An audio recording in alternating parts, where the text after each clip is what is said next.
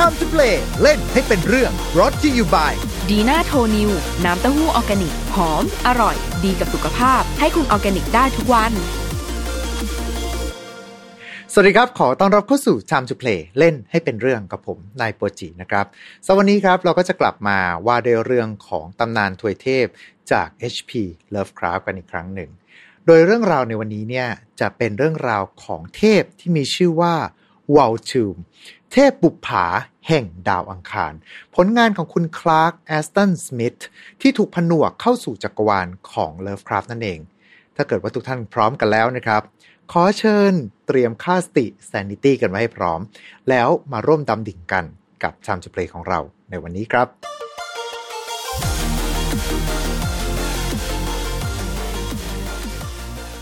เอาละครับ และสำหรับผู้ที่จะพาเราร่วมดำดิ่งกันกับตำนานของวอลทูมในวันนี้จะเป็นใครไปไม่ได้ นอกจากโคโฮสของผมนะครับ คุณซีดแอดมินจาก Lovecraftian Thailand แล้วก็เรื่องเล่าจากข้างใต้ผืนฟ้าที่ไร้แสง สวัสดีครับคุณซีดสวัสดีครับผม สวัสดีทุกท่านเลยครับ ครับสำหรับเรื่องราวในวันนี้นี่ก็เห็นมีหลาย ๆ ท่านนี่พิมพ์คอมเมนต์กันเข้ามาเหมือนกันนะฮะรวมไปถึงผมเห็นคอมเมนต์ด้วยเช่นเดียวกันที่บอกว่าแม่แบบนี้แปลว่าครั้งหน้า ครั้งต่อไปนี่จะน่าจะเป็นเรื่องราวของวอลทูมแน่ ๆ รู้สึกได้ว่าแบบเกตคนรู้ทัน จริง ๆ ก็บังเอิญเนี่ยไม่ได้วางแผนไว้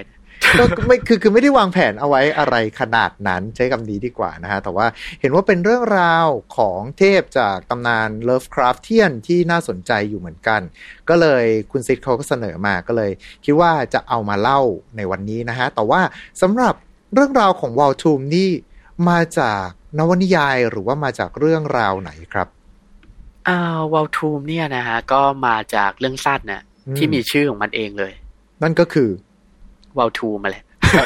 ทุกทีเห็นจะต้องแบบตั้งชื่ออะไรที่มันดูแบบพิเศษวิลิศมาหรา แต่ว่าสำหรับรอบนี้ก็คือ ชื่อของทวยเทพมาจากชื่อเรื่องเลยทีเดียวอืมนะฮะ เพราะผลงานชิ้นเนี้ยจะเป็นของนักเขียนอีกท่านหนึ่ง ที่เรายังไม่ค่อยมีโอกาสได้กล่าวถึงเลยเท่าไหร่ และเป็นนักเขียนคนสำคัญด้วย นั่นก็คือคุณคลาร์กแอชตันสมิธครับ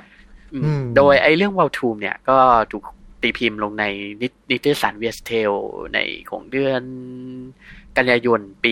1935โหโอเคครับ ถ้าอย่างนี้ผมว่าถึงเวลาละ ให้เป็นทางคุณซิดเนี่ย เล่าเรื่องราวของวอลทูมเลยดีกว่าครับอืมเรื่องราวของว l ลทูมเนี่ยนะฮะ มันก็จะไม่ได้เกิดในยุคสมัยของคุณเลฟคาร์บแหละครับแต่มันจะเกิดในอนาคตอันไกลเลย ยุคที่มนุษย์เนี่ยสามารถเดินทางขึ้นไปสู่อวกาศได้แหละแล้วก็ไปอาศัยอยู่บนดาวอังคารอะไรประมาณเนี้ยซึ่งต้องบอกกันว่าเรื่องของว l ลทูมเนี่ย เกิดบนดาวอังคารนะ เป็นเหมือนอนาคตอันไกลโพ้นประมาณนี้ อืม ก็ไกลแค่ไหนเนี่ยเราก็ไม่แน่ใจเหมือนกัน แต่คือมันก็ไกลในระดับที่มนุษย์เนี่ยสามารถไปเดินเหินบนดาวอังคารได้แหละครับอืมประมาณนั้น โดยวอลทูมเนี่ยนะฮะก็จะบอกเล่าเรื่องราวของผู้ชายสองคนอืมคนหนึ่งเนี่ยก็จะชื่อคุณบ๊อบเพนส่วนอีกคนหนึ่งก็ก็จะมีชื่อว่าคุณพอลเซปติมัสแชนเลอร์ อืม ก็เป็นโดยเป็นเรียกคุณบ๊อบสั้นๆว่าคุณบ๊อบกับคุณพอลแล้วกัน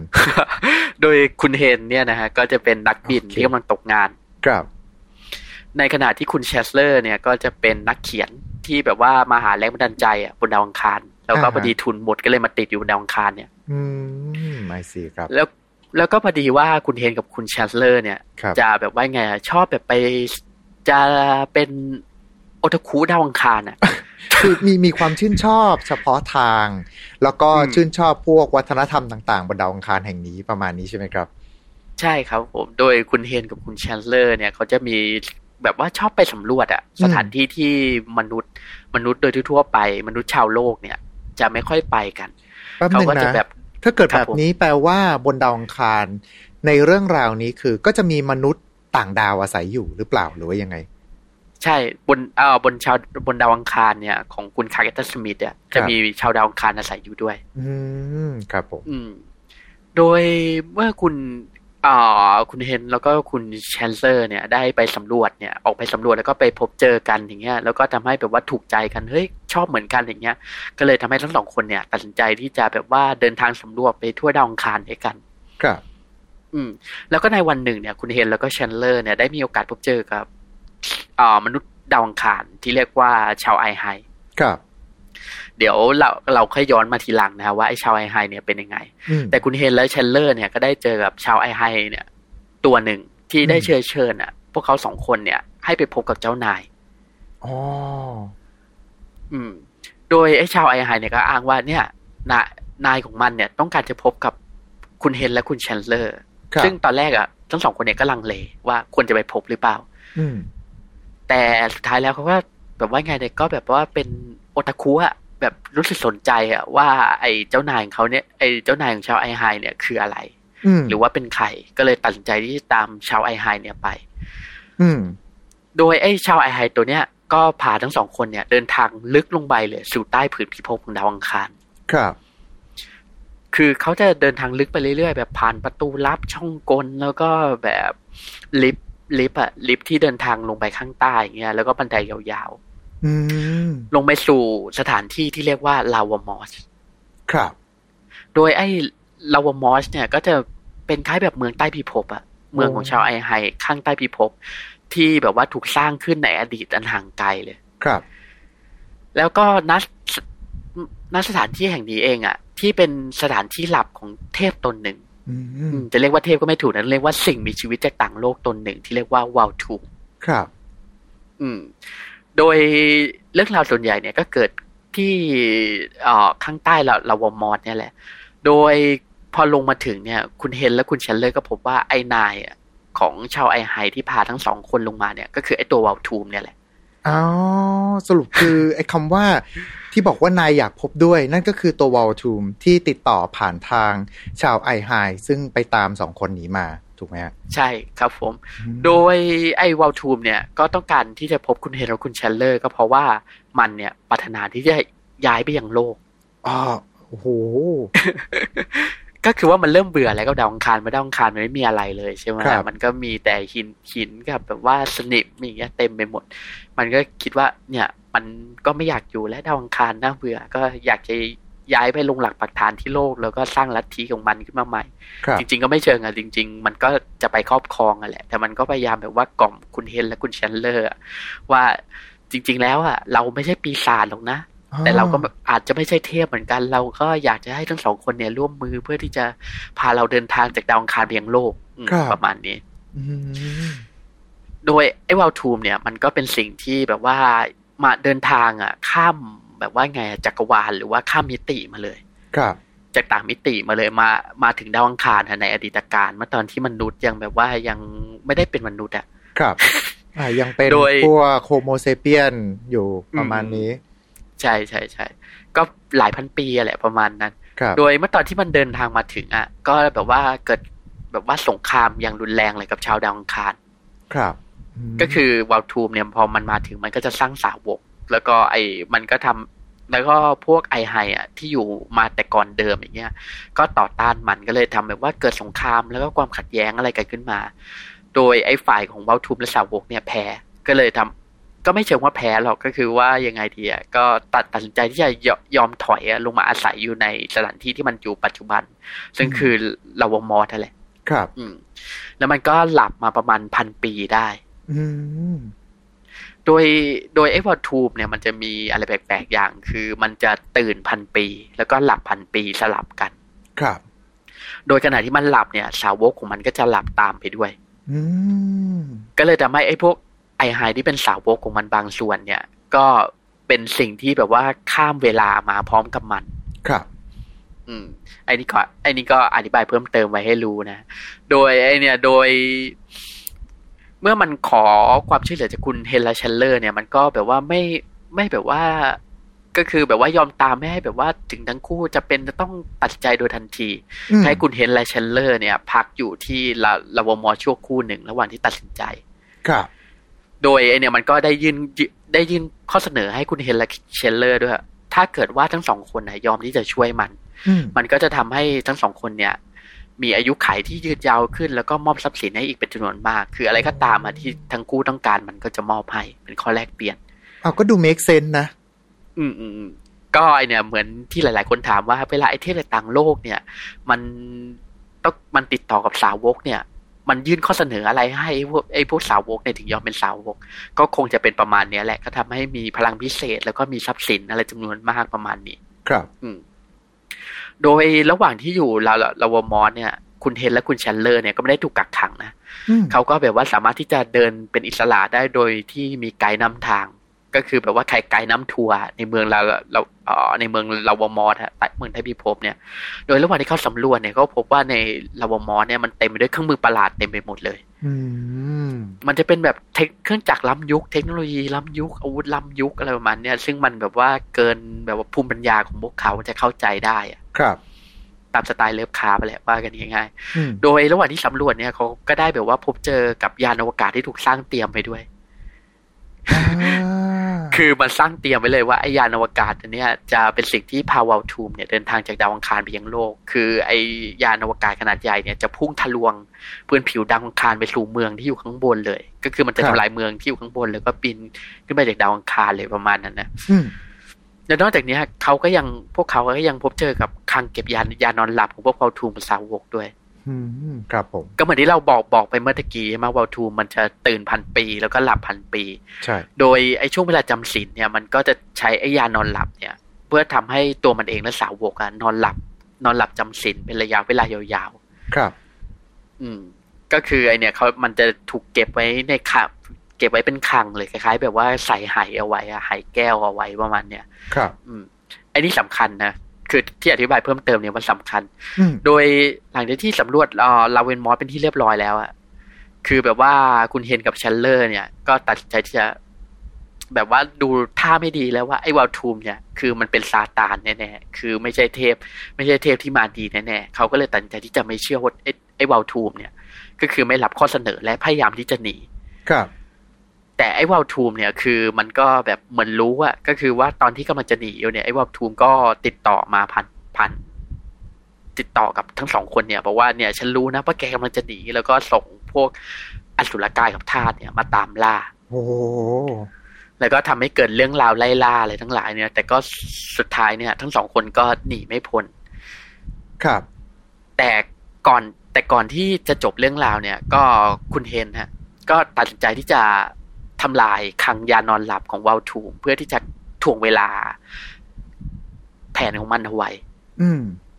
อืมก็ก็คือทำลายไอ้คลังคลังยานอนหลับเนี่ยไอ้คลังยานอนหลับมันจะเป็นไฮไซอะครับแล้วก็พอทุบพอทุบจนแตกอย่างเงี้ย มันก็จะมีแก๊สอะไหลทะลักออกมาอ๋อท่วมละลาวามอสครับ ก็เลยทำให้วาลทูมเนี่ยแล้วก็สาวกหลับไป รวมถึงคุณเฮนและคุณแชนเลอร์ด้วย อืม อืม และเนี่ยก็คือเรื่องราวเรื่องราวทั้งหมดก็คือจบลงที่อ่อตัววาลทูมแล้วก็สาวกของมันหลับ โดยที่คุณเฮนและชันเลอร์เนี่ยก็ได้สามารถที่จะทวงเวลาไว้ได้ ต่อไปเป็นเวลาประมาณพันปี ที่ผมสงสัยข้อ จริงๆผมสงสัยหลายข้อมากเลย อืม ข้อที่หนึ่งเลยทำไมถึงต้องเป็นมนุษย์สองคนนี้ด้วยในเมื่อวอลทูมก็น่าที่จะหลอกล่อมนุษย์คนอื่นๆก็ได้ หรือเปล่า อืมจริง ๆ ก็คือมนุษย์คนไหนก็ได้แหละพอดีไอ้สองคนนี้มันในนี่ไงกำลังมาแบบสำรวจอยู่ในที่ของไอไฮอย่างเงี้ย คือออมาสำรวจอะไรเงี้ยแล้วก็เออไอ้พวกนี้มันปีกวิเวกออกมาอยู่ในถิ่นเราอะไรเงี้ยก็เลยเชิญมันลงมาก็แล้วกัน เพราะไอ้พวกไอ้สองคนนี้ก็แบบว่า แลดูท่าทางว่าจะสนใจวัฒนธรรมพวกไอไฮด้วยประมาณเนี้ยครับ อืมก็มีแนวโน้มที่จะแบบว่ายังไงเนี่ยเจรจาง่ายกว่าพวกมนุษย์ทั่ว ๆ ไปใช่ไหมใช่ ข้อที่สองเลยคือ เขาไปเห็นอะไรเข้า คุณเห็นแล้วก็คุณแชนเลอร์ หรือว่าก่อนหน้านี้ที่ผมจะเรียกว่าคุณบ๊อบและคุณพอลเนี่ย แกไปเห็นอะไรเข้า แกถึงเริ่มที่จะไม่ไว้ใจ เจ้าวอลทูม อืม ก็มันก็หลายอย่างนะ อย่างการเตรียมยานอวกาศเอาไว้อะครับ คือแบบว่ามันเตรียมเสร็จสับเลยมีเทคโนโลยีล้ำหน้า คือในลาวามอสเนี่ยจะมีเทคโนโลยีล้ำหน้า มีอาวุธล้ำหน้ามีอะไรอ่าฮะทั้งหลายที่สามารถจะใช้ยึดครองโลกได้อะอ๋อคือจริง ๆ มันมัน ผมแค่มานั่งคิดแหละ อันนี้สำหรับท่านผู้ฟังอาจจะต้องขออภัยด้วยนะฮะ คือบางทีมานั่งคิดไงว่า เนื่องจากว่าเทคโนโลยีเขาล้ำหน้ามาก แล้วทั้งสองคนก็ไม่รู้ว่าไอ้สิ่งนี้ไว้ทำอะไร จริง ๆ แล้วมันอาจจะเป็นแป้งสีฟันไฟฟ้าอะไรอย่างนี้หรือเปล่าแต่คือแบบว่าเออพอแล้วกดมันมีปุ่อีมกอเสร็ย่าจงหนึ่ปุ๊บงแล้วที่ผมันมแบลืบมเล่าไปหมุนได้ คือแบบว่าโอ๊ยมันต้องเป็นอาวุธทำลายล้างแน่เอาไปจริงๆมันเป็นแค่แป้งสีฟันไฟฟ้าเฉยๆเชื่อมไวเออไฟมันมีได้ด้วย มันมีอีกอย่างหนึ่งที่ผมลืมลืมเล่าไป ครับ คือแต่เดิมอะตำนานอ่าคือบนดาวอังคารเนี่ยมันมีเรื่องเล่าอยู่เกี่ยวกับอืมวอลทูมอะอ๋อคือจริง ๆอะวอลทูมเนี่ย มันยังไงดีอะกลายเป็นแบบคล้ายๆ urba เอ่อ urba urban legend ไปแล้วอะอ๋อก็คือมีตำนานที่เขาเล่าขานกันว่า เจ้าวอลทูมเป็นอะไรสักอย่างหนึ่งใช่ใช่ใช่คือชาวดาวอังคารเนี่ย เชื่อว่าตัววอลทูมเนี่ยเป็นคล้าย ๆ แบบว่าซาตาน figure อะ อ๋อเป็นเหมือนกับเป็นเป็นปีศาจอะถ้าเกิดพูดกันตามตรง จริง ๆ แล้วไม่ได้เป็นเทพไม่ได้เป็นอะไร แต่ว่าพอเวลาพูดถึงวอลทูมปุ๊บก็คือแบบว่าโอ้โหนี่มันปีศาจประจำประจำดาวได้ ก็ว่าได้เออประมาณนี้ ใช่ก็คือว่ามันมีเรื่องเล่าสืบต่อกันมาอะ สืบต่อกันมานานเนี่ยว่าไอ้ครับเทพวอลทูมเนี่ย มันเคยแบบว่าเป็นสิ่งมีชีวิตอะที่เหมือนกับปีศาจเคยมาก่อสงครามอยู่กับชาวไอไฮอย่างเงี้ย แล้วก็หนีลงไปหลับไหลอยู่ในลาลาวอมอสอย่างเงี้ยแต่คือมันหลับไหลไปนานเนี่ยมันหลับไหลไปพันปีเลยทำให้เรื่องราวของมันเนี่ย กลายเป็นแบบว่าคล้ายๆเป็นตำนานเจนอะอะผมว่าไม่ใช่อืม urban legend แล้วมันอันนี้มันคือแบบระดับตำนานทวยเทพปกรณำอะไรอย่างนี้มากกว่า อืมใช่คือเพราะตอนแรกอะคุณเฮนกับเชนเลอร์ เนี่ย คือเขาก็รู้นะ ครับคือได้ยินเกี่ยวกับวอลทูม แต่คือไม่รู้ว่าไอ้เจ้านายของพวกไอไฮเนี่ยคือวอลทูมจะตัววอลทูมจนกระทั่งมันลงมาพบกับวอลทูมเองอะอืมอ๋อถึงรู้ว่าไอเนี่ย ถึงรู้ว่าทั้งสองคนอ่าตัววอลทูมเนี่ย มีตัวตนอยู่จริง ไม่ได้มีอยู่แค่ในตำนาน อืมอืมแต่คือเขาทั้งสองคนเนี่ยได้ยินตำเคยได้ยินตำนานเกี่ยวกับมันมาก่อนแล้ว ก็เลยทำให้เขาเป็นอีกเหตุผลหนึ่งอะที่ทำให้เขาเชื่อว่าไอตัววอลทูมเนี่ยไม่ได้มาดีแน่ๆและข้อสุดท้ายเลย ถ้ามันจะเตรียมการไว้ขนาดนั้นแล้วแล้วมันจำเป็นจะต้องใช้มนุษย์ไปทำไม อืม ถ้าว่ากันตรงๆนะคือว่ามันแบบก็เคยได้รับบทเรียนใช่ไหมคือเดินคือเดินทางมาถึงดาวอังคารในอดีตอะครับ แล้วก็แบบว่าเกิดการต่อต้านของชาวไอไฮอ่าฮะ ใช่ไหมก็เลยมันตัดตัดใจว่าใช้เริ่มต้นด้วยไม้แข็งอะคือเดินทางไปถึงโลกอะแล้วก็เปิดแผ่นยึดครองเลยเนี่ย คงไม่เวิร์กแล้วอืมก็มาเริ่มด้วยการทูตแล้วกัน ค่อย ๆ แบบว่าใช้มนุษย์สองคนเนี่ยเป็นสาวกเนี่ย ค่อย ๆ แบบว่าสร้างลัทธิเป็นตัวแทนสร้างลัทธิของตัวเองขึ้นมา แล้วก็สร้างสาวกผู้ติดตามมาในระดับหนึ่งก่อน ครับ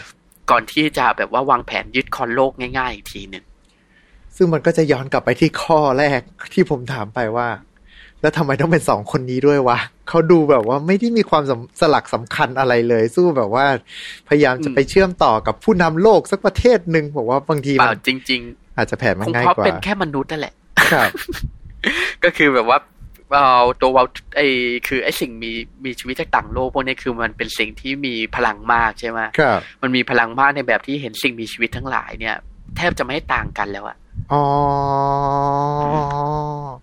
มันก็คงแยกแยกไม่ได้หรอกว่าเออไอ้นี่มันเป็นผู้มีอำนาจหรือว่าไอ้พวกนี้แบบว่ามันเป็นพวกใต้ต่ำเป็นมดอะไรเงี้ยมันคครังบแยกไม่ออกมันก็เห็นเป็นมนุษย์มันเหมือนกันหมดอือะมคล้ายๆกับตอนพวกบริษัทต่างประเทศจะมาเปิดบรันช์ในประเทศไทยเสร็จปุ๊บแล้วก็ไปจ้างเอเจนซี่ที่ไหนก็ไม่รู้ ซึ่งเอเจนซี่นั้นเขาก็ไม่รู้อะไรเกี่ยวข้องกับคอนเทนต์ใด ๆ แล้วก็มามาทำงานให้ประมาณนี้อืมประมาณนั้นนะก็เหมือนแบบว่า เรามองเห็นคนยุโรปมันเหมือนกันไปหมด ส่วนคนยุโรปก็มองเห็นคนเอเชียมันเหมือนกันไปหมดประมาณนั้นนะซึ่งไอ้ตัวนี้แหละมันเป็นปัญหามากเวลาบริษัทต่างประเทศก็มาทำงานในเมืองไทยเสร็จปุ๊บรูปแบบบางทีเราก็จะแบบทำไมแกดำเนินแผนการตลาดแบบนี้วะพอเข้าไปดูไอ้คนที่มันทำคือใครวะ ปรากฏไอ้คนที่ทำก็ไม่รู้เลยว่าคอนเทนต์ที่เขารับมามันคืออะไร อารมณ์ประมาณนี้อะแต่ก็ไม่เป็นไรก็ก็เป็นแผนของวอลทูมแหละ ผมก็ยังงงๆอยู่ท่านเองก็แบบ นเมื่อแกพร้อมขนาดนี้แล้วทำไมแกไม่แกไม่ไปตั้งแต่แรกวะอะแต่โอเคครับ นี่ก็คือเรื่องราวของเรื่องวอลทูมที่อืมเป็นเทพที่เรานำเสนอในวันดีนั่นเองนะครับ แต่ว่าต้องถามเริ่มต้นกับคำถามแรกเลย เห็นตะกี้เนี่ยทางฝั่งของทางคุณซิดเองบอกว่าคุณคลายกับตันสมิธนี่ก็คือถือว่าเป็นนักเขียนที่มีบทบาทสำคัญคนหนึ่ง ในตำนานของ Cthulhu Mythos หรือว่า Lovecraftian คำถามเลยอืมคือเขาเป็นใครอะไรยังไงครับ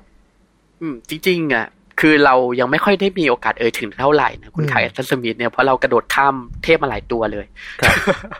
แต่คุณ Clark Ashton Smith เนี่ยเป็นนักเขียนที่สำคัญมากๆเลยนะสำหรับ Cthulhu Mythos ครับคนหนึ่งเลยสำคัญมาก โดยเขาเป็นนักเขียนจากแคลิฟอร์เนีย คือคนละฝั่งกับคุณ Lovecraft เลยนะ คุณ Lovecraft อยู่ชายฝั่งตะวันออกอ่าส่วนคุณ Clark Ashton Smith เนี่ยอยู่ในชายฝั่งตะวันตกครับ โดยคุณ Clark Ashton Smith เนี่ยก็เป็นหนึ่งในนักเขียนหลักของนิตยสารเวียเชลอืมโดยนะโดยใน Weird Tales เนี่ยจะมีนักเขียน big name เลยสามคนมก็คือคุณ Lovecraft แล้วก็คุณ Robert E. Howard คุณครับโรเบิร์ตอีฮาวเวิร์ดนี่ก็คือคนเขียน Conan อืมเผื่อใครจำไม่ได้นะ แต่เราเอ่ยถึงบ่อยแหละ แล้วก็คนที่สามเนี่ยก็คือคุณ Clark Ashton Smith เนี่ยแหละ อืม อืม คือเขาเป็นนักเขียนคนสำคัญเลยล่ะ ของวิกของเบสเทล แล้วก็เป็นหนึ่งใน Lovecraft Circle ด้วย อืม อืม โดยคุณสมิธเนี่ยตอนแรกเนี่ยเขาก็เริ่มมาจากการเขียนบทกลอนก่อน ครับเขาจะมีคือแบบว่านักเขียนสมัยก่อนอะเขาจะแบบว่าไม่ได้เขียนแบบเป็นเรื่องสั้นอะไรอย่างเงี้ย คือหลาย ๆ คนเขาก็จะชอบเขียนเป็นแบบคล้าย ๆ บทกลอนอะ poem อะ อืมอืมโดยคุณ จะมีบทกลชิ้นหนึ่งอะของเขาอะที่เด่นมากแล้วก็ทำให้คุณเลิฟคราฟเนี่ยชอบ คืออ่านไอ้บทกลเนี่ยแล้วชอบ แล้วก็เขียนแบบว่าจดหมายแฟนเนี่ยไปให้คุณสมิธครับ แล้วก็ทำให้ทั้งสองคนเนี่ย ได้ติดต่อทางจดหมายกันนะมานับแต่นั้นเลย แล้วก็ทำให้ทั้งสองคนเนี่ยสนิทกันมาก แล้วก็แลกเปลี่ยนไอเดียกันอยู่ตลอด ครับ ก็คือว่าคุณสมิธคิดอะไรขึ้นมาคุณเลิฟคราฟก็จะไปใช้คุณเลิฟคราฟใช้คิดอะไรขึ้นมาคุณสมิธก็จะไปใช้ อืม ทำให้ผลงานของทั้งสองคนเนี่ยมันผูกกันเลยนะอ๋อพูดง่ายๆคือทำให้เป็นเหมือนคู่หูของทางคุณเลิฟคราฟต์ระดับหนึ่งเลยก็ว่าได้ อืม คือเป็นเพื่อนทางจดหมายที่สนิทกันมากอะครับ คนหนึ่งเลย ก็ถ้าเกิดว่าเราสังเกตนะใน Family Tree ของคุณเลิฟคราฟต์อะจะมีอืมชื่อของคุณแอชตันสมิธอยู่ด้วย ครับ คือเขาสำคัญขนาดนั้นนะสำคัญขนาดถูกเอ่ยถึงใน Family Tree ของคุณเลิฟคราฟต์เลยอะอืมนับโดถืยอเป็คุนณพี่เป็นน้องกันว่างั้น อืม โดยคุณสมิธเนี่ยก็จะค่อนข้างแตกต่างจากคุณเลิฟคราฟต์หน่อยหนึ่งครับ คือเขาจะเขียนเขาจะมีคลังศัพท์เยอะนะ คนเนี้ยเขาจะมีคลังศัพท์แปลกๆเยอะเหมือนกับคุณเลิฟคราฟต์เลย แต่งานเขาจะอ่านง่ายกว่า อ่านง่ายกว่าเยอะเลยนะงานของคุณสมิธเนี่ยครับโดยตัวละครที่เขาสร้างเนี่ย ก็จะมีอย่างตัวสต็อกกว่าสต็อกกว่านี้เรายังไม่ ไม่มีโอกาสได้กล่าวถึง ถ้ามีโอกาสก็จะย้อนเข้ามากล่าวถึงนะเพราะสำคัญเหมือนกัน แล้วก็เขาจะสร้างแบบผืนทวีปอะผืนครับทวีปใน Cthulhu Mythos ขึ้นมาอย่างไฮเปอร์โบเรียอืมไฮเปอร์โบเรียนี่ก็จะเป็นผืนทวีปในอดีตกาลในยุคสมัยก่อนเลยอะครับก่อนยุคประวัติศาสตร์มนุษย์หรือว่าอย่างคโซล้ายทีๆทวีปแอตแลนติส หรือว่าพวกแพนเจียที่วันที่มนุษยชาติ ไม่ใช่มนุษย์สิ โลกยังมีแค่ผืนแผ่นดินเดียวอยู่อะไรประมาณนั้น เออ เออ ไอผืนผืนทวีปเดียวเนี่ยของโลกเนี่ยก็ถูกเขียนเป็นผืนทวีปที่เรียกว่าโซติกอืมถ้าเกิดผมจำไม่ผิดนะโซติกนี่จะเป็นผืนทวีปสุดท้ายแหละคล้ายแพนเจียของโลกอะในอนาคตอันไกล หรือว่าเขาก็สร้างเทพ หรือบางทีณปัจจุบันเราก็จะนับเป็นร่างอวตารยอกโซทอสอย่างห่วงโซ่ของอะฟอร์โกมอน ครับ หรือว่าอย่างเทพอย่างแอบฮอธนี่ก็เป็นคุณคลาร์กแอชตันสมิธสร้าง คืออมคุณคลาร์กแอชตันสมิธเนี่ย เขาจะสร้างเทพอะ แล้วก็แบบว่าประวัติศาสตร์ของเลิฟคราฟต์ไอของ Cthulhu Mythos เนี่ย หรือว่าอย่างดินแดนอะไรทั้งหลายเนี่ยเยอะแยะเต็มไปหมดเลย เป็นคนที่มีจินตนาการบรรเจิดมากคนหนึ่งเลยโอ้ในกลุ่ม Love Lovecraft Circle เนี่ย ครับ แปลว่าที่มีตำนานทุกอย่างมาหลาย ๆ ส่วนนี่ก็เป็นเพราะว่าได้คุณคลาร์กแอชสมิธมาเหมือนกับมาช่วย shape ให้มาช่วยปั้นให้เป็นรูปเป็นร่าง อืมเป็นคนหนึ่งเป็นคนหนึ่งที่สำคัญมาก ๆ เลยของ Cthulhu Mythos เพราะใน Cthulhu Mythos เนี่ย ไอเดียหลาย ๆ อย่างเนี่ยก็มาจากเขาคนเนี้ยแหละ ครับอืมทำให้เขาเป็นคนสำคัญคนหนึ่งที่เราจำเป็นต้องเอ่ยถึง ครับ แล้วมันมีเรื่องตลกอย่างนะเกี่ยวกับคุณสมิธอะอืมคือตลอดชีวิตของเขาอะก็ไม่รวยเหมือนกัน ครับ ก็เป็นนักเขียนยาจกอีกคนหนึ่งแล้วก็เป็นเพื่อนของคุณเลิฟคราฟต์แต่ก็ดีหน่อยตรงที่แบบว่า อายุอายุค่อนข้างยืนเหมือนกันคุณคลาร์กแอชตันสมิธเนี่ย ครับ คือก็เสียชีวิต รู้สึกว่าจะเสียตอนประมาณหกสิบปลายๆแล้วแหละ แต่ผมจำปีไม่ได้ แต่คือหลังจากที่คุณเลิฟคราฟต์เสีย คืออย่างที่เราเคยเล่าไปนะ ในอัตอัตชีวประเอ่ออัตชีวประวัติของคุณเลิฟคราฟต์อะครับคือหลังจากคุณโรเบิร์ตอีฮาวเวิร์ดตายไป คุณเลิฟคราฟต์ก็ตายตาม แล้วก็ทำให้คุณสมิธเนี่ย เลิกเขียนเหมือนกันอืมโอ้อืมก็ประมาณปี 1935 แหละ 1935 1936 เนี่ยครับคุณคายแอตตันสมิธเนี่ย แกก็เหมือนแบบว่า พอเพื่อนเพื่อนคนสำคัญของเขาทั้งสองคนเนี่ย ตายไปอืม ก็ทำแบบว่าเขาแบบว่าแทบจะหมดอารมณ์เขียนแหละ ก็เลยทำให้เขาไปเปลี่ยนไปสนใจศึกษางานศิลปะอื่น อย่างงานวาดหรือว่างานแกะสลักแทนอืมคุณคายแอตตันสมิธเนี่ยจะมีชื่อเสียงสำคัญอีกอย่างหนึ่งก็คืองานแกะสลัก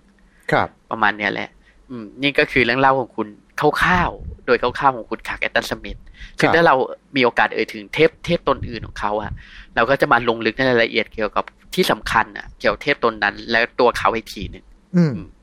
เอาแค่นี้ก่อนละกันในยมันยาว ครับผม อะ ไปที่เรื่องของเจ้าวอลทูมบ้างดีกว่าสำหรับวอลทูมแล้วจริง ๆ แล้วมันคือตัวอะไรกันแน่ครับ จริง ๆ แล้วเนี่ยไอ้วอลทูมเนี่ยจะเรียกว่ามันเป็นเทพก็ไม่สู้จะถูกนะ เพราะจริง ๆ ผมว่ามันจะออกแนวแบบว่าเอเลี่ยนที่แบบว่าอ่าทรงภูมิปัญญามาก แล้วก็มาจากมิติที่มีเทคโนโลยีสูงมากกว่า อืม ซึ่งมาคือคือไม่ใช่นั่นใช่ไหมไม่ได้เป็นแบบ ถ้าเกิดว่าในคุตุลูมีตอสอ่าหลาย ๆ ตัว พวกคุตุลูเองอะไรเองเนี่ย ส่วนใหญ่คือเหมือนกับอยู่ในจักรวาลเดียวกัน อยู่ในมิติเดียวกัน แต่ว่าอาจจะมาจากเทียนไกลโพ้นบ้างอะไรบ้าง แต่สำหรับเจ้าตัวนี้นี่คือ น่าจะมาจากทางฝั่งของอืมของมิติอื่นจริง ๆ จังๆมาก ก็อาจจะเป็นมิติอื่น เอกภพอื่นหรืออะไรอย่างเงี้ยแหละ คือในเรื่องเรื่องเนี่ยก็เล่าว่ามันนะได้หนีศัตรูที่โหดเหี้ยมมา แต่มันไม่ได้บอกนะว่ามันหนีอะไรมาอ๋อครับ แต่มันหนีหนีข้ามมาจากมิติอื่น หรือว่าดาวอื่น หรือว่าจากเอกภพอื่นเนี่ยมาถึงดาวอังคาร ครับ แล้วก็อย่างที่เราเล่าไปแหละ พอลงมาถึงเนี่ยมันก็ได้ก่อสงครามกับพวกไอไฮที่อาศัยอยู่บนดาวอังคารแล้วก็พ่ายแพ้ทำให้หนีลงไปอยู่ใต้พิภพ อืมอืม แล้วก็มันจะหลับหลับตื่นตื่นๆอยู่ทุกๆพันปี ก็คือพันปีตื่นพันปีหลับพันปีพันปีตื่นพันปีหลับเนี่ยสลับกันไปเรื่อยๆจนไอเนี่ย จนตัวละครทั้งสองคนในเรื่องเราเนี่ยมาพบเขาครับ อืม ซึ่งแล้วเจ้าตัวนี้มันความสามารถพิเศษของวอลทูมันคือทำอะไรได้บ้างครับ จุดเด่น จุดเด่นเลยนะ ของวอลทูมเนี่ย คือมันจะมีกลิ่น กลิ่นหอมมันจะสามารถควบคุมสาวกของมันด้วย เอ่อสาวกของมันอะ ด้วยกลิ่นหอมประหลาด อืมคือมันจะเป็นไงคล้ายๆ น้ำหอมอะครับ คือมันจะอ่าคือใครก็ตามอะที่ได้กลิ่นของน้ำหอมของมันเนี่ย ก็จะทำให้ถูกควบคล้าย ๆ แบบว่าเกิดอาการประสาทหลอนขึ้นมา แล้วก็ถูกควบคุม อืมโดยตัววอลทูมเนี่ย คือถึงแม้ในเรื่องเนี่ยจะถูกอธิบายรูปลักษณ์ไว้ว่าคล้าย ๆ กับพืช ที่มีระยางเยอะแยะ คือลองจินตนาการดูนะ มันจะถูกอธิบายว่าคล้ายพืชที่มีระยางเยอะแยะ ที่โคนต้น อืมแล้วก็ส่วนบนของมันเนี่ยจะเป็นตัวดอกไม้รูปถ้วย แล้วก็จะมีโครงล่างเนี่ย ที่งดงามอะผุดขึ้นมาจากด้านบน ครับ อืม ประมาณนี้แต่ต้องอธิบายว่าไอ้รูปร่างเนี่ย อาจจะไม่ใช่รูปร่างที่แท้จริงของมัน อืม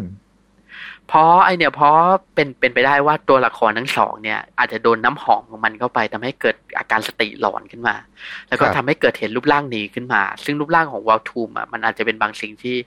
ชั่วร้ายแล้วก็ผิดแปลกไปจากนั้นค่อนข้างมาก อืม อืม โดยไอ้โดยไอ้วอลทูมเนี่ยก็จะยังยังไงดีเราจะเป็นสิ่งมีชีวิตอะที่ทรงภูมิปัญญามาก แล้วก็เก่าแก่มากอืม คือจริงๆอะมันเป็นสิ่งสิ่งมีชีวิตที่อาจจะมีอายุไขนะครัแต่บคือว่าอายุไขของมันเนี่ยจะยืนยาวมากทำให้มันกลายเป็นว่าคล้ายกับเป็นอมตะประมาณนั้น อืมก็เลยทำให้แบบว่ามันสามารถที่จะแบบว่าหลับพันปีตื่นพันปีได้ ครับ โดยไอเนี่ย โดยความสามารถของมันส่วนใหญ่ก็คือการใช้น้ำหอมของมันเนี่ย เพื่อควบคุมสาวกของมันนั่นแหละ ครับ อืม โดยตัววาลทูมเนี่ยก็มักจะถูกเชื่อว่าไอจะ ถูกเชื่อโดยชาวดังคารนะที่ยังมีชีวิตอยู่ว่าเป็นตำนานที่ไม่มีอยู่จริง อืม คือเหมือนกับหายไปนานมาก นานจนกระทั่งอืมชาวดาวอังคารลืมไปเรียบร้อยแล้วว่าเคยมีสิ่งนี้เกิดขึ้น อืมอืมก็ทำให้ถูกตัววาลทูมเนี่ยถูกเชื่อว่าคล้ายๆแบบว่าซาตานปีศาจของชาวดาวอังคารที่อาจจะไม่มีอยู่จริง คือบางทีอะในเรื่องเนี่ย มันอาจจะเพิ่งตื่นขึ้นมาก็ได้ ครับ ก็คือมันอาจจะหลับอยู่เงี้ยแล้วก็พอดีตื่นขึ้นมา แล้วก็รับรู้กับไอ้สองคนเนี่ยที่บุกเข้ามาพอดี ก็เลยทำให้ตัดตัดมันอะตัดสินใจที่จะเชิญไอ้สองคนเนี้ยลงมา อืม อืม เนี่ยคือรายละเอียดโดยคร่าวๆของตัววาลทูมครับ อืม อืม แต่ว่าแต่ตัวที่บอก วอลทูม ว่าเนี่ยมักครับ เชิญครับ โดยปกติเนี่ยตัววาลทูมเนี่ยเวลาถูกเขียนน่ะ ในยุคหลังๆเลยนะ ก็ไมาได้ถูกเขียนเป็นผู้หญิงนะ อืม คือแต่ถ้าเกิดว่าในเวอร์ชัน original เขามีการระบุเพศไหมหรือว่ายังไง อืม คือถ้าเกิดว่าเป็นในเนื้อหาจริงๆอะพวกสาวกของมันน่ะ จะใช้สรรพนามแต่สรรพนามเรียกตัววาลทูมเนี่ยว่า he ก็คือครับเป็นสรรพนามเรียกเพศชาย อืม แต่ใน artwork ช่วงหลังๆทั้งหมดเลยนะไม่ว่าในเกมในอะไรอย่างเงี้ยเป็นผู้หญิงหมดเลย น่าจะดูเข้ากว่าหรือเปล่า เพราะว่าเนื่องจากว่าเป็นดอกไม้เป็นบุปผาประมาณนี้ก็เลยดูแล้ว น่าจะเป็นตัวละครที่ดู ไปในทาง feminine มากกว่า masculine ประมาณเนี้ย ก็คือดูเป็นผู้หญิงมากกว่าผู้ชาย อืม ก็เป็นไปได้นะ แต่ผมว่าจริง ๆ แล้วก็คือในยุคสมัยปัจจุบันน่ะ คืออมสื่อทางฝั่งญี่ปุ่นอะ คือมันเปลี่ยนทุกอย่างให้โมเอะไงครับ ก็คือเปลี่ยนทุกอย่างให้ดูเป็นเด็กผู้หญิงน่ารักน่ารักไปประมาณนี้ เออวอลทูมก็ไม่รอดมาเหมือนกันนะประมาณนั้นแหละผมว่านี่นี่คือเหตุผลที่ทำให้เพราะอะไรอะในปัจจุบัน artwork เนี่ยถึงเป็นตัวละครหญิงหมด ครับ ซึ่งสำหรับตัวละครวอลทูมสุดท้ายแล้วก็คือ ก็เหมือนกับเป็นเป็นเทพ ไม่ใช่เทพสิ เป็นเหมือนสิ่งมีชีวิตจากอีกมิติหนึ่งที่มันกระโดดเข้ามา แล้วก็ควบคุมด้วยการใช้กลิ่นหอมต่างๆ ประมาณนี้คำถามคือที่บอกว่าสามารถที่จะมอบพลังชีวิตที่ทำให้อยู่ได้ยืนยาวกับให้ทรัพย์สินจำนวนมากสรุปแล้วมันมาจากไหนครับ หรือว่าเป็นพลังวิเศษของมันหรือเป็นเทคโนโลยีหรือเป็นอะไรยังไง ผมมองว่าวอลทูมอะมันจะเป็นสิ่ง เอ่อสิ่งมีชีวิตที่มีภูมิปัญญาสูงมากอะสูงมากในในระดับที่แบบว่าจะสามารถสร้างอะไรขึ้นมาก็ได้ตามที่ใจของมันต้องเอ่อตามที่มันต้องการอะครับ ก็คล้ายๆ แบบว่าเทคโนโลยีใน Star Trek อะประมาณนั้นนะผมว่ามันอาจจะมีเทคเทคเอ่อเทคโนโลยีประมาณนั้นอยู่อะก็คืออยากอยากได้อะไรก็ควบคุมไปเนี่ยควบคุมแบบว่าอ่าสนามพิกอย่างเงี้ย แล้วก็เสกขึ้นมาประมาณนั้นนะอ่าก็คือสามารถที่จะเสกจากอากาศธาตุได้ ถ้าเกิดว่าจะให้แปลเป็นไทยแบบ ง่ายๆ ประมาณนี้นะฮะ คือในทางทฤษฎีแล้วนะตัววอลทูมเนี่ยมันก็จะคล้ายๆ แบบว่าสิ่งมีชีวิตอะที่ทรงภูมิปัญญาอืมคือทรงภูมิทรงภูมิปัญญามากๆในระดับที่มนุษย์อะไม่อาจเข้าถึงแหละก็เลยครับทำให้มันสามารถที่จะมีเทคโนโลยีอะทำอะไรก็ได้อืมซึ่งไอ้พวกแบบว่าเงินทองของมีค่าอะไรเงี้ยก็คงเป็นสิ่งที่มันนะสามารถสร้างได้อย่างไม่ยากเย็นหรือเท่าไหร่นักอืมนี่คือในมุมมองของผมนะครับ แล้วสำหรับเจ้าตัววอลทูเองนี่มันไปโผล่ในเรื่องอื่น ๆ บ้างไหมคุณหรือว่ายังไงบ้าง อืม ตัววอลทูมเองเนี่ยจะไม่โผล่ในเรื่องอื่นเลยนะมาในแค่ตรงนี้อย่างเดียว ใช่ แต่ด้วยเหตุผลบางประการน่ะ มันเป็นตัวละครที่ค่อนข้างดังอืมด้วยเหตุผลบางประการที่ผมก็ไม่รู้เหมือนกันว่าเพราะอะไร แล้วก็ทำให้มันเนี่ยถูกใช้ค่อนข้างบ่อย มันดูมีเสน่ห์มั้งมันเป็นเหมือนกับ ไม่ปีศาจก็เป็นเทพ เทพดอกไม้ประมาณเนี้ยครับ มีระยางเต็มไปหมด แล้วมันดูน่าสนใจด้วย หรือเปล่าด้วยคิดแต่แค่แค่ฟังแบบจากคอนเซปต์เบื้องต้นอะผมก็รู้สึกว่าแบบเฮ้ยเป็นเทพดอกไม้เว้ยในจักรวาลของ Lovecraft้องดูสยองมากแน่เลย อืมมันอาจจะแบบว่าแปลกแยกจากเทพตัวอื่นก็ได้มั้งแล้วอีกอย่างคือผลงานของทั้งหลายของคุณ Clark Ashton Smith เนี่ย คือมันสิ่งเป็นผลงานที่เต็มไปด้วยไอเดีย ครับ คือถ้าเกิดว่าเราอ่านผลงานของเขาเนี่ย คือมันจะค่อนข้างต่างจากคุณ Lovecraft เลยนะ คือคุณอืมเลิฟคาร์ฟเนี่ยจะเน้นไปที่แนวคิดแบบคอสมิ c เ o อร์ครับแต่คุณ Clark Ashton Smith เนี่ยแกจะเน้นไปที่แบบไซไฟแฟนตาซีอืมอืมอืมงานเขียนของแกเนี่ยจะเต็มไปด้วยแบบว่าตัวละครประหลาดๆหรือว่าได้เดินทางไปยังอดีตที่แปลกประหลาด หรือว่าอนาคตที่แปลกประหลาดครับซึ่งผลงานแกเนี่ยจะเด่นเรื่องการขายไอเดียอ่าซึ่งไอ้วอลสิทูบเนี่ยมันก็เป็นไอเดียที่ค่อนข้างเด่นนะถ้าถามผม อ่า ก็น่าจะประมาณนั้น แต่ว่ามาพูดถึงเรื่องอีกเผ่าพันธุ์หนึ่งดีกว่า นั่นก็คือ เผ่า Aihai สำหรับอืมเผ่าพันธุ์นี้นี่มันคือตัวอะไรยังไงครับไอ้ตัว Aihai เนี่ยเป็นอะไรที่เด่นกว่า Vulthoom เลยนะ ถ้ามองจากมุมมองของผมนะครับเพราะคุณ Clark Ashton Smith เนี่ยเขาไม่ได้เขียนกับเกี่ยวกับดาวอังคารนะเรื่องนี้เรื่องเดียวยังมีอืมเรื่องอื่นด้วยที่เขาเขียนแล้วพวก Aihai เนี่ยก็ถูกเอ่ยถึงหรือว่าได้มีโอกาสไปปรากฏตัวค่อนข้างจะบ่อย ครับ ก็ไอ้พวก Aihai เนี่ยก็เป็นเผ่าพันธุ์ที่อาศัยอยู่บนดาวอังคารมาแต่เดิมแหละ ก่อนที่มนุษย์จะไปถึง โดยมันก็จะเป็นสิ่งมีชีวิตที่มีความสูงเฉลี่ยประมาณสองเมตร เกือบเกือบสองเมตรโอ้อ่าฮะคือจะสูงกว่ามนุษย์นั่นแหละ แต่ต้องบอกก่อนว่าไอ้พวก Aihai อะที่โผล่ในเรื่องเรื่องเรื่องเล่า Vulthoom เนี่ย จะสูงเกือบสิบฟุตอะก็คือประมาณเกือบเกือบสามเมตรอะครับ เป็นเผ่าพันธุ์ที่สูงเป็นพิเศษ อืม แต่โดยปกติเนี่ยไอไฮเนี่ยจะสูงประมาณสองเมตร แต่ไอพวกสาวกของวอลทูมเนี่ยอาจจะประหลาดกว่า คือมันสูงกว่านั้นนะมันจะครับสูงกว่าแล้วก็ใหญ่กว่าอืมโดยพวกไอไฮเนี่ยจะมีจุดเด่นคือมีแขนงอกเยอะแยะออกมาเลยจากลำตัว ครับ คือแบบว่ามันจะไม่ได้มีแขนแค่สองข้างนะ มันจะมีแขนเยอะแยะเต็มไปหมดเลยอืมบางทีก็อาจมีสามบางทีก็อาจมีสี่เนี่ย งอกออกมาจากลำตัวจากจุดที่ไม่ควรจะมีอยู่เนี่ย ครับ แล้วก็จะมีหูชี้ๆตั้งๆหน่อย แล้วก็จะมีรูรูจมูกที่ค่อนข้างใหญ่ อืม แล้วก็จุดเด่นก็คือดวงตาของมันอาจจะลึกมาก จนไม่เห็นลูกตา ครับ แต่มันจะเห็นแบบเป็นแสงแดงๆจะอธิบายเขาจะอธิบายว่ามีแสงแดงเห็นแบบแสงแดงๆออกมาจากตา นึกไม่ออกก็นึกถึงไอ้หุ่นสังหารในนี่นะในคนเหล็กก็ได้อืม คล้ายๆกับพวกTerminator อ่า Terminator เออ ประมาณนั้นนะคือจะเป็นแบบว่าคือไม่เห็นลูกตาก็จริงแต่แต่เห็นเป็นจุดแดงๆเนี่ยในช่องตาอยู่ ครับ อืมเนี่ยคือรูปลักษณ์ของชาว Aihai โดยชาว Aihai เนี่ยก็จะแบบว่ายังไงเดียเป็นสิ่งมีชีวิตบนดาวอังคารที่นับถือพวกเทพจากต่างโลกอะหลายครัอบงค์เลยอ๋อบางทีก็ไม่ใช่เทพจากต่างโลกอะบางทีก็เป็นแบบว่าสิ่งมีชีวิตอะที่ลึกลับหน่อย ครับ อืม โดยพวก Aihai เนี่ย ก็จะไม่ใช่เผ่าพันธุ์เดียวบนดาวอังคารนะอืม ในภายในภายหลังเนี่ยเอ่อเรื่องดาวอังคารเนี่ยใน Cthulhu Mythos ก็ถูกขยายออกไปอย่างใน Call of Cthulhu เนี่ยก็จะมีเผ่าพันธุ์ที่เพิ่มเข้ามาอย่างที่เรียกว่าพวก Martian ครับ โดยพวก Martian เนี่ยก็จะถูกแบบว่าสร้างขึ้นมาโดยได้รับแรงบันดาลใจมาจากผลงานของลุงเฮจิเวลอะไอเรื่อง The War of the World อะอ๋ออ่า ไอสงครามมนุษย์เอ่อดาวอังคารที่มาบุกโลก เออ แล้วก็ใช่สุดท้ายใช่ก็ตายไปเพราะว่าติดหวัด อืมอืมแต่ไอเนี่ยต้องบอกก่อนว่าไอตัวเอเลียนอะที่เป็นผลงานของลุง